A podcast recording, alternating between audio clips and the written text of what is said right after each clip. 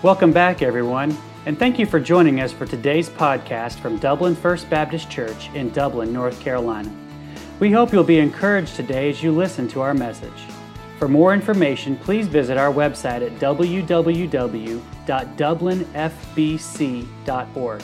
That's www.dublinfbc.org. Now let's join the congregation of Dublin First Baptist as we listen to the preaching of God's Word. Psalm 123, and this is the fourth of 15 different Psalms of Ascent, or in the King James it says Song of Degrees. So, uh, the fourth of 15 different songs that God's people would sing together as they journeyed together from all over Israel up to Jerusalem to worship the Lord together. And um, there's been some progression. Psalm 120 the first one, there was lament expressed about God's people's surroundings. They talked about how frustrating it was to be in a, a world where people didn't think like you all the time and they didn't have the same values and how they look forward to these pilgrimages to Jerusalem where they'd be around God's people. And then in Psalm 121, they, they lifted up their eyes to the hills of Jerusalem where the temple was, where that place was symbolic of God's presence. Then in Psalm 122, last week we saw them arrive and delight in being in the house of the Lord together. And now this week in Psalm 123, God's people, they look above the hills of Jerusalem. They look to the Lord of those hills, the Lord who dwells in the heavens. Uh, Sunday night we were I was locking up and stuff, and I heard choir practicing after Awana, heard choir practicing God of Heaven. Uh, one of my favorite songs. I kind of told Tommy I was a little frustrated that I'll be gone while you're all singing that. Okay, good. All right. Well, that's good. I love that song. It's a powerful song. It reminds us where our God is. Uh, let's see what God has for us in this passage tonight. Let's read it. Psalm 123. Unto thee lift I up mine eyes, O thou that dwellest in the heavens. Behold, as the eyes of servants look unto the hand of their masters, and as the eyes of a maiden unto the hand of her mistress, so our eyes wait upon the Lord our God until that he have mercy upon us. Have mercy upon us, O Lord. Have mercy upon us, for we are exceedingly filled with contempt. Our soul is exceedingly filled with the scorning of those that are at ease and with the contempt of the proud. Let's pray. Father, thank you for this uh, short little four verse song, but boy, there's a lot in it uh, a good reminder of where we are to go for help and um, God, how we're to run to you when we're in need and, and how great uh, your help is for us. That um, that's why we should be running to you because you can handle anything that we might be facing. And um, Lord, I pray that we be taught that. We've been taught that so many times in the Psalms, but we need reminders. And I thank you for this one we've got right here. Reveal to us the truth in your word tonight. We ask in Jesus' name. Amen. So, the first thing mentioned there is the direction of uh, help. And, and, like I just said in my prayer, after, after studying 122 different Psalms, I hope that we have got this down by now. Psalms that often teach us this when we're in need, going to the Lord in prayer. That should be our first response, not our last resort. Have we been taught that in various Psalms? Yeah, a bunch of them. And we probably need so many reminders because we so frequently are tempted to try to handle things on our own.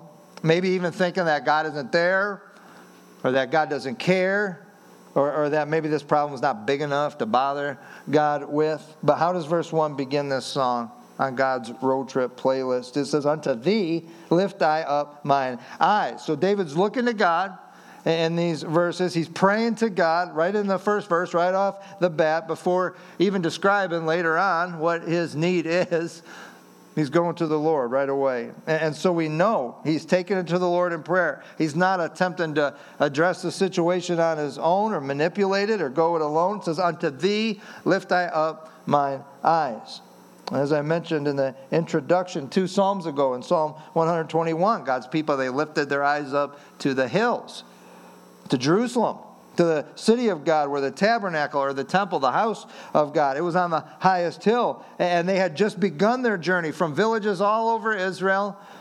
And maybe faintly seeing the city of God, the closer they get, they, they see it and it comes clearer and clearer. The city of God, the temple of God in the distance that reminded them of God's presence. But now they're here. That's what Psalm 122 Verse 2 said, Our feet shall stand, or our feet are standing within thy gates, uh, O Jerusalem. So they no longer need to lift up their eyes to the hills. They're, they're there at those hills. They're on those hills. They're at the temple where God's presence dwelt in the Holy of Holies. Now, now they can look directly to the Lord. A sense of his presence even greater to them now that they are at the place of God's presence. Uh, even greater now that they're all uh, with all of God's people together. And notice how God has David describe this one to who David is lifting up his eyes. O thou that dwellest in the heavens. Now, the presence of God did dwell in the tabernacle, in the temple, in the Holy of Holies, over the Ark of the Covenant. It dwelt there for a time. But is God, is God constrained to that place? No, not even back then. Um, in 2 Samuel 7, we, we learn God definitely is not. In that passage, in 2 Samuel 7, David is living in the palace. I think a couple of Sunday nights ago we were talking about when he became king and, and Tyre and Sidon and all these uh, foreign nations came and they built him a, nice palace with cedars and very luxurious, and David's there. And it strikes the king while he's living in a luxurious palace.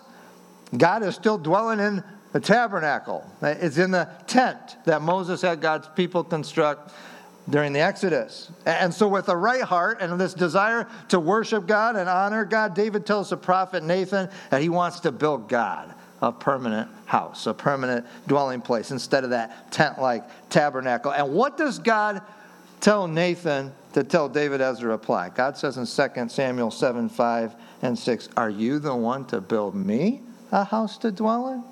David? I have not dwelt in a house from the day that I brought the Israelites up out of Egypt to this day.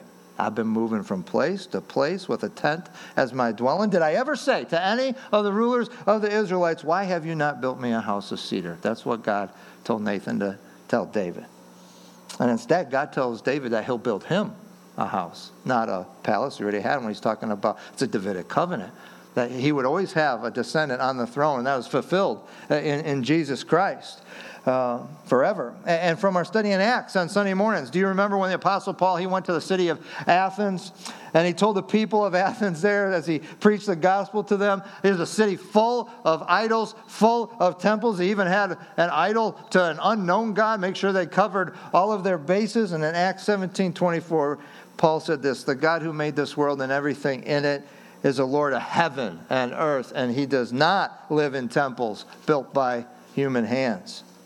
The first deacon, first Christian martyr, Stephen, in the message that he preached to the Sanhedrin right before they stoned him, he said this in Acts 7:48, "The Most High does not live in houses made by human hands, as the prophet says, Heaven is my throne, and the earth is my footstool." Nathan quoting Isaiah 66, 1 and 2 there. Uh, heaven is God's throne, and the earth is his footstool. So, here in verse 1, David looks to the Lord in prayer to meet his need. And by testimony and by example, he's teaching us to do the same. We need to go to the Lord in prayer to meet our needs. We need to go to the one. We need to look to the one and pray to the one who dwells in the heavens. Do you look up to the heavens? Do you do that from time to time? I know some of you do because I see pictures on social media. Like Mary Bell's one for that. She's posting pictures in the backyard. I'm assuming maybe it's Scott, right? No, it's Mary. All right, it's beautiful sky with, with uh, you know, it's dark out there in that corner of Cape Owen Manor. You can see all the all the beautiful stars, and it is amazing. It's good for us to do that often. I mean, with all the problems we all encounter here on this earth, with all the needs we have, it's very beneficial for you and I to look beyond this terrestrial earth where we are and where we're constrained and to be looking up to the heavens where God dwells and where He's not constrained, where He rules. Because, man, that can give us a different perspective in the middle of our problems, can it? That's why I love being, what I love about being out in nature a Christian author, Ann Voskamp, she once wrote, If the heavens declare get out there. And what God tells us in Psalm 19 the heavens declare the glory of God. Are we listening? Are we going to hear what they say? Well, look up to the direction of our help. It is a perspective changing thing to do so. Our problems become so minuscule. Even sometimes the greatest ones we think we're going through, they become so minuscule in scale with the grandeur of the creation from our Almighty Creator. We're reminded uh, that the one who creates and who sustains everything that surrounds us, He's more than competent to handle whatever we're going through right now. Uh, I'm looking forward to going to the mountains here in a few days on vacation, taking some time to consider Him that dwells in the heavens. But you don't have to do that. You don't have to wait for that or drive so far. I mean, honestly, if we would just take the time and pause and slow down for a moment and take notice, we got plenty of reminders right here of, of our powerful God, our Creator in, in beautiful Bladen County, don't we?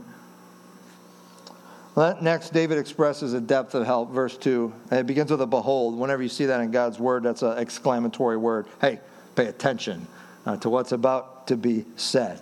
verse 2 Behold, as the eyes of servants look unto the hand of their masters, and the eyes of a maiden unto the hand of her mistress, so our eyes wait upon the Lord our God until that he have mercy on us. So David gives us a little object lesson here about the depth of God's help to us. None of us, none of us in this room have ever been slaves. I don't think anybody's been a servant. I mean, you might have waited tables. I worked Dairy Queen. I felt like a servant sometimes there, right? Food service or maybe one of your first time jobs. But um, most of us, we've been employed, we've had a boss, not exactly the same parallel as what is being talked about here. See, in this culture at this time, everything, everything that a servant needed, everything came to them from the hand of their master. Um, we picture slavery like what went on down here in the 1800s or things like that, what we might see on TV.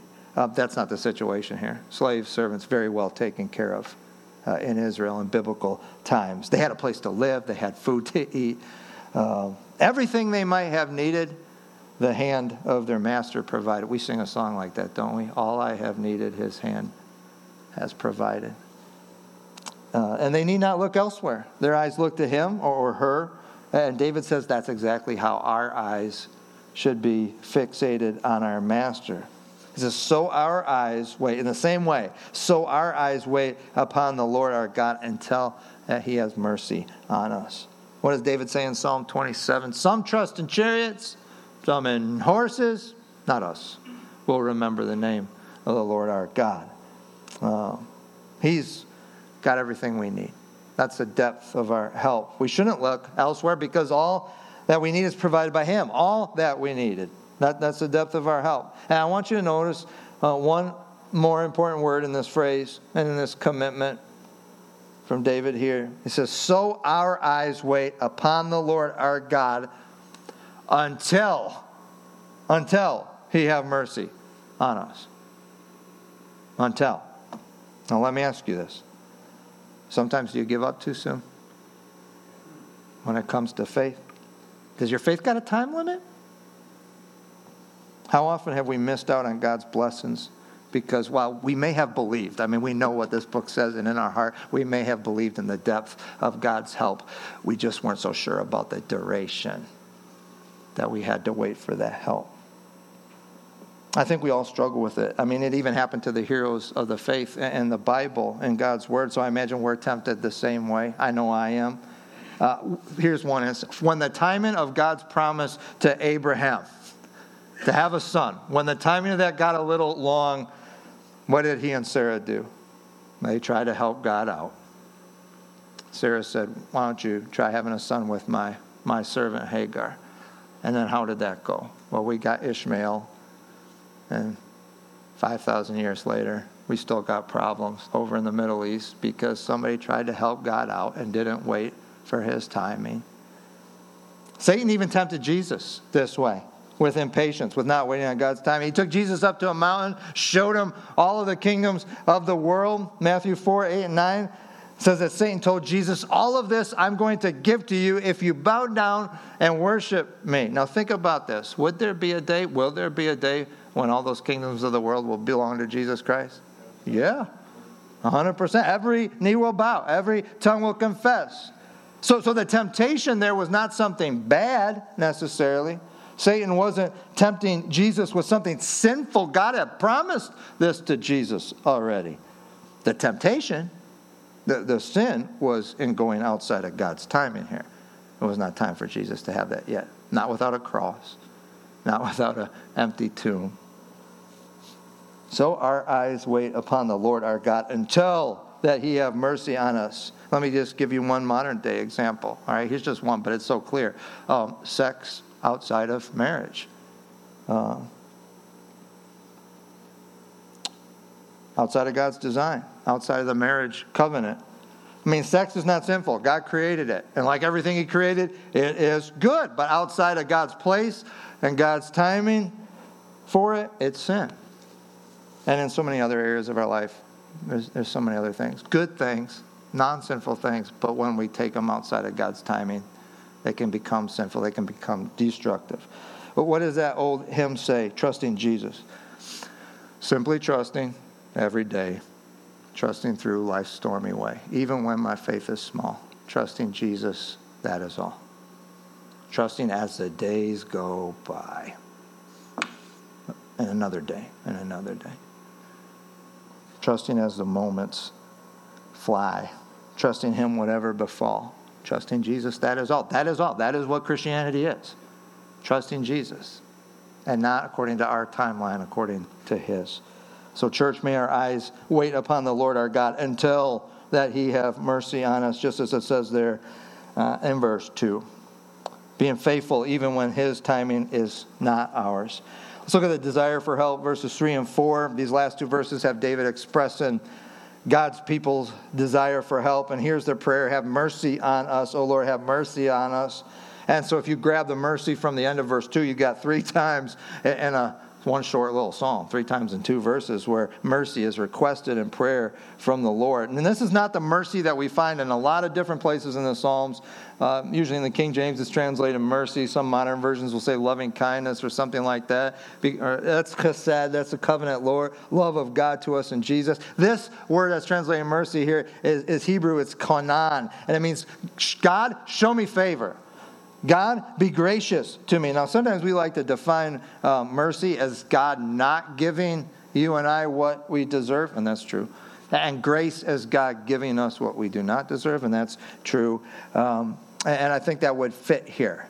Uh, here, the plea of God's people, their desire for help is God be merciful. God be full of mercy to us. God be gracious. God show us favor by not giving us what we deserve and by giving us what we do not deserve. And we're told why. Why is it that they have this desire? Why are they crying out to God in prayer for help here? For we are exceedingly filled with contempt and then verse 4, our soul, again, our soul is exceedingly filled with a scorning of those that are at ease and with the contempt of the proud. So here's a common problem to mankind, and it's common in the book of Psalms.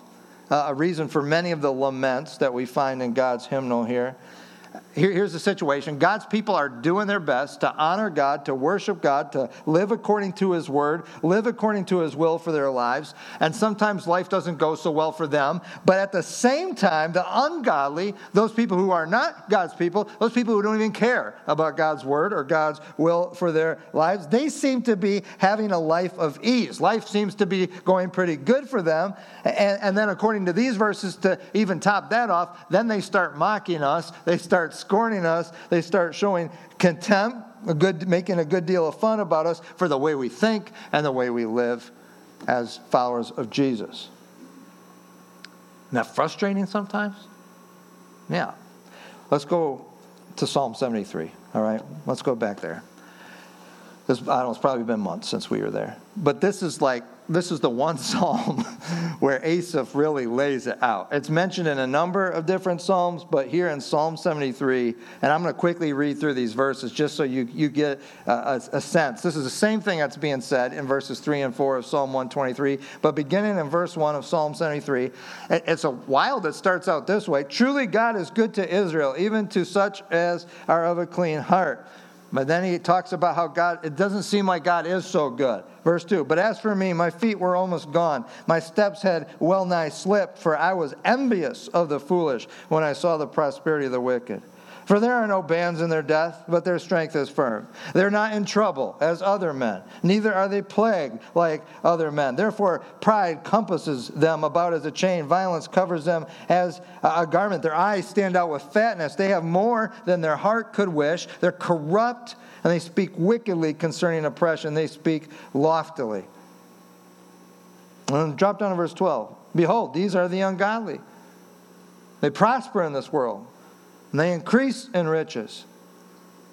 And when he's focused on that, look what happens in verse 13. This is where our thought process starts going. Verily, I have cleansed my heart in vain, and I've washed my hands in innocence.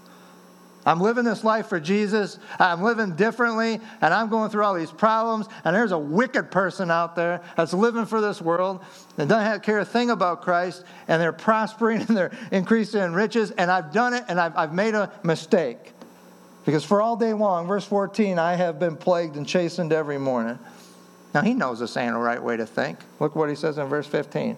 If I say I will speak thus, behold, I should offend against the generation of thy children. Well, too late. You already did. Right? We're reading what he said. But we understand because we feel this way too sometimes. We might not want to admit it, but we do. And he knows it's wrong, and we know it's wrong. If we're truly saved with the Holy Spirit in us, we know that this way of thinking is not correct. As he says, verse 16, when I thought to know this, it was too painful to me. this seems like inconsistency, and that's what a lament is. When what we know to be true about God is not meeting up with our current life experience. When did things change? Verse 17. Until I went into the sanctuary of God. Then I understood their end. Surely thou didst set them in a slippery place. Thou castest them down in destruction. How they're brought into desolation as in a moment. They're utterly consumed with terrors, as a dream when one awaketh. So, O Lord, when thou awakest, thou shalt despise their image. And thus my heart was grieved, and I was pricked in my reins, because I understood that I was my thinking was all goofed up. So foolish was I. I was ignorant. I was like a beast before you, God, thinking this way before. Drop down to verse 25. Now he's got his mind right. Whom have I in heaven but thee? There's nothing on earth I desire but thee. Well, that wasn't true about 15 verses ago, but now he's got his mind right. My flesh may fail, my heart may fail, I might continue to have really rough times, but God is the strength of my heart. He's my portion forever. I've got the Lord. And if I got him, I got more than anything, more than anything I'll ever need or, or, or want. So, have you ever felt like this? Have you ever felt like Asaph is describing here, like David is back in Psalm 123? And that's why God gives us. That's why God gives us Psalm 123 and why He gave us Psalm 73. So we can learn from them, so we can get our mind right about what's the real deal, what's truly um, to be valued. Because we all face this. We face contempt sometimes from this world for the choices we make and, and, and, living differently. As a Christian, we might face their scorn and their mocking. And there are times when it can just roll off our back and not really bother us at all. But there's other times when we face the mocking and scorning of this world for following Jesus that like David and like Asaph, we can begin to wonder if we were, did we make the right choice? Maybe we should just do what they're doing and just give up on this whole following Jesus thing. Back off on our faithfulness to the Lord. The scorning that we can face from them sometimes it can strike to like places in our heart, hidden insecurities we didn't even know we had. And in those moments, only the mercy of God can help us. That's why he plead, pled for it three times here. Have mercy on us, God. Have mercy on us. Only that can defend us and keep us going in faithfulness to the Lord. In Psalm 73, 16 and 17, the distress, uh, uh, contempt of the world was causing, it was painful to Asaph until he went to the sanctuary of God. It was when he went to God's house that he was reminded hey, I'm on the right way. The seeming prosperity of the wicked, it's only temporal. And um, it'll be worth it all in eternity. His whole perspective changed. I guess we could say at church. His whole perspective changed there, being with God's people. Maybe it was the songs. Maybe it was the sermon that are part of worship. It reoriented his mind. We saw a major change there in Psalm 73. It recalibrated his value system to be aligned with God's and not this world's. And I sure pray that's what has happened here tonight as we studied this song together. Eh, that's God's intent every time we assemble together as His people for worship. We give Him glory and we get the good of being encouraged that, hey, we're on the right way. We come here together and we lift up our eyes together, our faith being strengthened by looking up to somebody who is so much bigger than any problems we might be facing. And we come here and worship together and we're encouraged. Hopefully, we're encouraging each other to keep our eyes looking to the hand of our Master for all of our needs, and to keep looking until He has mercy on us, never veering off course, not trying to fill our own needs outside of His timing. And we come here together to be a part of this gift that is uh, from God, where we assemble for worship. We come here together to be reminded of the right way and informed when we might be off the right way, and then instructed how to get back on the right way and how to stay put.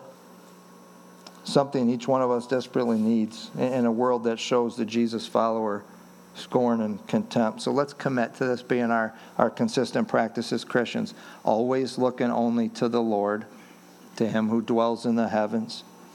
Uh, you and I always patiently waiting on the one who always comes through when it's most glorifying to Him and when it's best for us. Tommy, praise team, will you come and lead us in a